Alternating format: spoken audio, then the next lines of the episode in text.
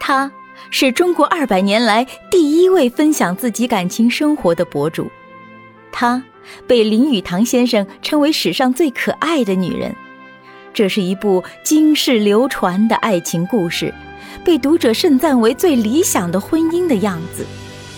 究竟是怎样的一段朴实动人的感情经历？欢迎收听沈复著作、艾茉莉演播的晚清自传体散文联播《浮生六记》白话版。野趣二，一女。离仓米巷我家大约半里左右，在醋库巷内有一个供奉洞庭君的祠堂，俗称水仙庙。庙里回廊曲折，有一些雅趣的园林亭台。每年到了庆祝神诞的那几日，人们根据自己的姓氏分组，并派出几个代表，在庙的各处放上仪式的玻璃灯，一个姓氏供一盏灯。每盏灯下设一个宝座，旁边列几个花瓶，花瓶里放着这几个代表的插花。人们根据这些插花评选出胜负。白天庙里唱戏祝贺，晚上人们就穿插在烛光瓶花间观赏。这样的活动还有一个好听的名字，叫花照。到了晚上，这里花光灯影，宝鼎相扶。如同在水晶龙宫举办宴会一样华丽灿烂，让人炫目。举办这个活动的人们，或是当地演奏，或是现场唱歌，或是招呼人煮茶清谈。到庙里参观的人络绎不绝，到最后不得不在屋檐下设栏杆，限制放行。我被朋友邀去游玩，看到里面的插花和布景，叹为观止。回来跟云详细描述，云听了好生向往，遗憾地说：“只可惜我不是男人，不能去看啊。”我见云如此渴望，心生一计，对他说：“有什么关系？你戴我的帽子，穿我的衣服，女扮男装去看就是了。”云被我说的心动了，便试着把盘髻放下来编成辫子，把眉毛画粗。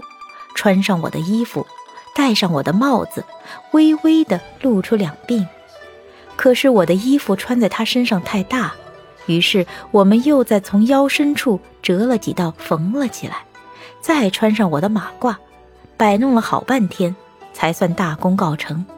正准备出门，云突然想起来，指着脚问我：“这鞋子怎么办？总不能穿绣花鞋出门吧？”我想了半天。突然想起来，对云说：“街上有卖一种蝴蝶履，什么尺码都有，很容易买到，而且在家也可以当做拖鞋穿，男女通用。就买那双鞋子穿好了。”云一听也点头，我忙让人去买了双回来。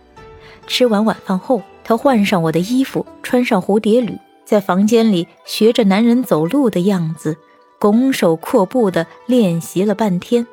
突然又对我说。我不去了，叫人认出来多不好啊！母亲知道了要生气的。我怂恿他，办这个庙会的人哪个我不熟啊？就算叫人认出来了，也就一笑了之罢了。母亲现在在九妹的丈人家做客，我们偷偷去，偷偷回来，神不知鬼不觉，你不用担心。云想想也对，对着镜子照了半天，边照边笑。我拉着他。走小路，偷偷溜出家，两个人一起逛庙会去了。在庙会逛了半天，碰到有认识的人问我他是谁，我说是我表弟。那些人便拱手跟云打招呼，云也学着男人的样子拱手还礼，根本没有人认出云女扮男装。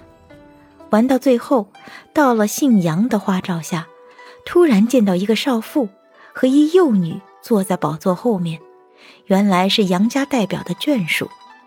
云想跟他们认识，便走了过去，不小心被人挤了一下，身子一侧，本能的按了一下少妇的肩膀。少妇身边的奴婢立刻站起来大骂：“什么地方来的浪荡子，还有没有王法了？”我刚想找词替云做解释，云见对方气势汹汹，知道很难善了，便一边脱下帽子，一边把脚翘起来给他们看，对他们说：“我也是女人啊。”对方先是愕然，后是掩嘴而笑，场面急剧逆转，转怒为欢，最后少妇还留我们下来用茶点，肩并肩一同回家。这件事情现在回想，都让人忍俊不禁。本集播讲到此结束，感谢您的订阅与收听。